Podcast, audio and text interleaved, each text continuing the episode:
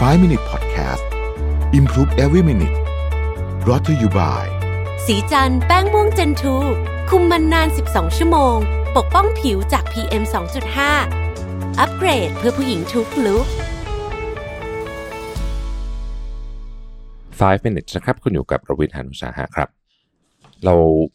ต่อกันที่หนังสือเรื่อง The Sweet Spot เนี่ยนะครับจริงๆก็เพิ่งเริ่มต้นละบทแรกนะฮะน่าสนใจมากนะหนังสือเล่มนี้ผมอ่านแล้วผมชอบมากเลยนะครับ วันนี้จะมาเล่าเรื่องหนึ่งครับเวนมูลเลอร์เนี่ยเขาเป็นโค้ชด้านการบริหารเป็นนักเขียนเป็นคนสอนศาสนาเนี่ยนะครับ เคยสอนไว้บอกว่าคำว่ายุ่งเนี่ยในภาษาจีนเนี่ยนะครับ ประกอบไปด้วยอักษรสองตัว ที่มีความหมายว่าหัวใจกับการฆ่า หรือพูดง่ายๆคือว่าความยุ่งกำลังทำลายจิตใจของเรานะครับ ภารกิจส่วนใหญ่ในยุคปัจจุบันเนี่ยเป็นสิ่งที่นักวิจัยอธิบายด้วยคำว่าเป็นชิ้นเป็นอัน มันไม่สนุก แต่เป็นสิ่งที่เราควรทำ ถ้าว่าถ้าเราจัดการมันด้วยความตั้งหน้าตั้งตาจะทำให้เสร็จนะครับ แล้วก็ตัดการเล่นการพักผ่อนทิ้งไปเนี่ยปัญหาจะเกิดขึ้นทันที ผู้เขียนหนังสือเรื่อง flow นะฮะแสดงตัวอย่างของปัญหานี้ได้เป็นอย่างดีในการศึกษาโด่งดังของเขานะครับหนังสือเล่มนี้ดีมากนะครับ ลองไปหาอ่านดูนะฮะแต่ถ้าผมจำไม่ผิดผมเคยรีวิวไว้ในเว็บด้วยนะครับ ลองเซิร์ชดูก็ได้นะครับการศึกษาของผู้เขียนเรื่อง flow เนี่ยกลายเป็นกรณีศึกษาของ โรควิตกกังวลเกินเหตุ หรือว่า generalized anxiety disorder โดยที่เขาไม่ได้ตั้งใจ เขาแค่บอกผู้เข้าร่วมการทดลองว่านับตั้งแต่ตอนนอนไปจนถึง3ามทุ่ม เราอยากให้คุณดำเนินชีวิตตามปกติ และทำทุกอย่างที่ต้องทำยกเว้นสิ่งที่จัดเป็นเรื่องสนุก หรือว่าสิ่งที่ไม่เป็นชิ้นเป็นอันนะครับ ผู้เข้าร่วมทดลองก็สามารถเก็บเตียงล้างจานนะฮะขับรถไปส่งเพื่อนให้เพื่อนติดรถไปทำงานด้วยนะครับ ไปทำงานประชุม นะฮะไปหาลูกค้ากลับบ้านทำอาหารเย็นเข้านอนอะไรแบบนี้นะครับกิจวัตรแบบนี้ฟังดูคุ้นๆเนาะพวกเขาข้ามช่วงเวลาของความสุขระหว่างวันที่จะช่วยให้ได้ผ่อนคลายไปนะครับ หลีกเลี่ยงกิจกรรมต่างๆ ในที่ทำงานที่น่าพึงพอใจเป็นพิเศษนะครับคือว่าไม่ผ่อนคลายนะว่างั้นเถอะนะครับ กิจกรรมผ่อนคลายอะไรก็ไม่ผ่อนคลายนะครับ แค่ทำตามคำสั่งนี้ 48 ชั่วโมงนะสองวันนะฮะก็ส่งผลให้ผู้เข้าร่วมทดลองเนี่ยเกิดอาการที่เกี่ยวข้องกับความวิตกกังวลระดับรุนแรง เช่นกระสับกระส่ายเหนื่อยล้าไม่มีสมาธิหงุดหงิดง่าย กล้ามเนื้อตึง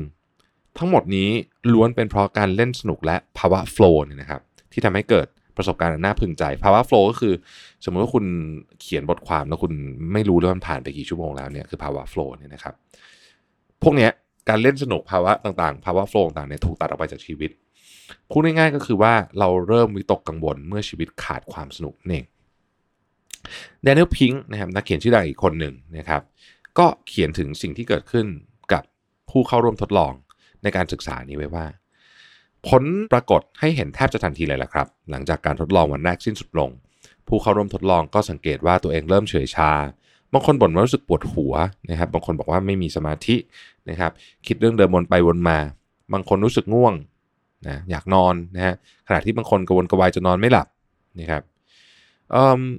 เขาบอกว่าเพียง 2 วันที่ไม่ได้สัมผัสกับสภาวะที่เรียกว่า flow เนี่ย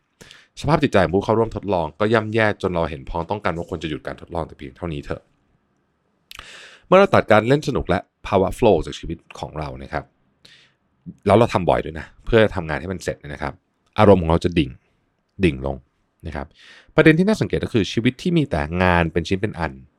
นั้นน่าประหลาดสำหรับผู้เข้าร่วมทดลองในทศวรรษที่ 1970 ที่เป็นช่วงที่เขาศึกษาเรื่องนี้นะครับ แต่มันกลายเป็นเรื่องปกติสำหรับคนส่วนใหญ่ในยุคปัจจุบัน เราโยนความสนุก การพักผ่อน การผ่อนคลาย ภาวะโฟล์ออกจากชีวิต ระหว่างที่พยายามไขว่คว้าสิ่งต่างๆ ให้มากขึ้นนะครับ เรียนมากขึ้นทำงานมากขึ้น หาเงินเยอะขึ้น เพื่อจะซื้ออะไรใหญ่ขึ้นไม่รู้เหมือนกันนะก็คงมีหลายสาเหตุนะครับ แล้วก็บางคนก็ทำงานเพื่อให้ยังมีงานทำอยู่ ซื้อของได้เยอะขึ้นกว่าเดิมนะครับ มูลเลอร์เขียนไว้ว่าเราถูกสะกดจิตให้เชื่ออย่างผิดๆว่า สิ่งดีๆ เกิดจากความมุ่งมั่นอย่างไม่หยุดยั้ง และความพยายามที่ไม่รู้จักเหนื่อยเท่านั้นเอาผมทวนอีกทีในประโยคนี้ดีนะฮะเราถูกสะกดจิตให้เชื่ออย่างผิดๆว่า สิ่งดีๆ เกิดจากความมุ่งมั่นที่ไม่หยุดยั้งและความพยายามอย่างไม่รู้จักเหนื่อยเท่านั้น ดังนั้นเราจึงไม่มีวันได้พักผ่อนอย่างแท้จริง ใครมีความรู้สึกนี้อยู่ ลองทบทวนดูว่ามันเป็นอย่างนั้นจริงไหมนะครับ เราบอกไม่ได้เราว่าถูกหรือผิด อันนี้ก็เป็นความเห็นของหนึ่งท่านนะครับเขาพูดถึงเหตุการณ์ที่มีนักโฆษณาวัย 24 ปีนะครับ คุณแกรเบลลีเนี่ยนะครับเสียชีวิตจากหัวใจวายเฉียบพลันที่บริษัทโฆษณาชื่อดังแห่งหนึ่งที่ปักกิ่งเอ่อสาเหตุนะเขาคาดการณ์กันว่าทำงานหนักเกินไป ในช่วงหนึ่งเดือนก่อนที่จะเสียชีวิตเนี่ยคุณหลีเนี่ยมักทำงานล่วงเวลาเสมอ และออกจากบริษัทตอนห้าทุ่มเขาเสียชีวิตคาโต๊ะทำงาน ถึงแม้ว่าบริษัทโฆษณาสัญชาติบริการแห่งนี้จะออกมาปฏิเสธว่าการตายของเขาไม่ได้มีส่วนเกี่ยวข้องกับการทำงานหนักเกินไป แต่หน่วยงานของรัฐที่รับผิดชอบเรื่องนี้ นับรวมลี่เป็นหนึ่งในประชากรชาวจีน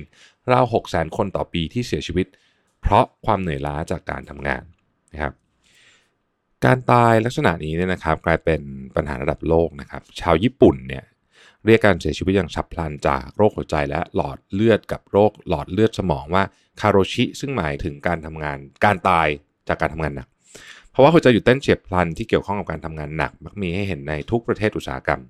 พนักงานที่เคร่งเครียดและเหนื่อยล้ามีแนวโน้มจะเป็นโรคหัวใจ เนื่องจากคอร์ติซอลหรือฮอร์โมนที่หลั่งออกมาเวลาเครียดเนี่ยทำให้หลอดเลือดแดงตีบนั่นเองนะครับ เพราะฉะนั้นลองสำรวจตัวเองนิดหนึ่งว่าเราตกอยู่ในสภาวะแบบนี้หรือเปล่า ขอบคุณที่ติดตาม 5 minutes นะครับ สวัสดีครับ 5 Minute Podcast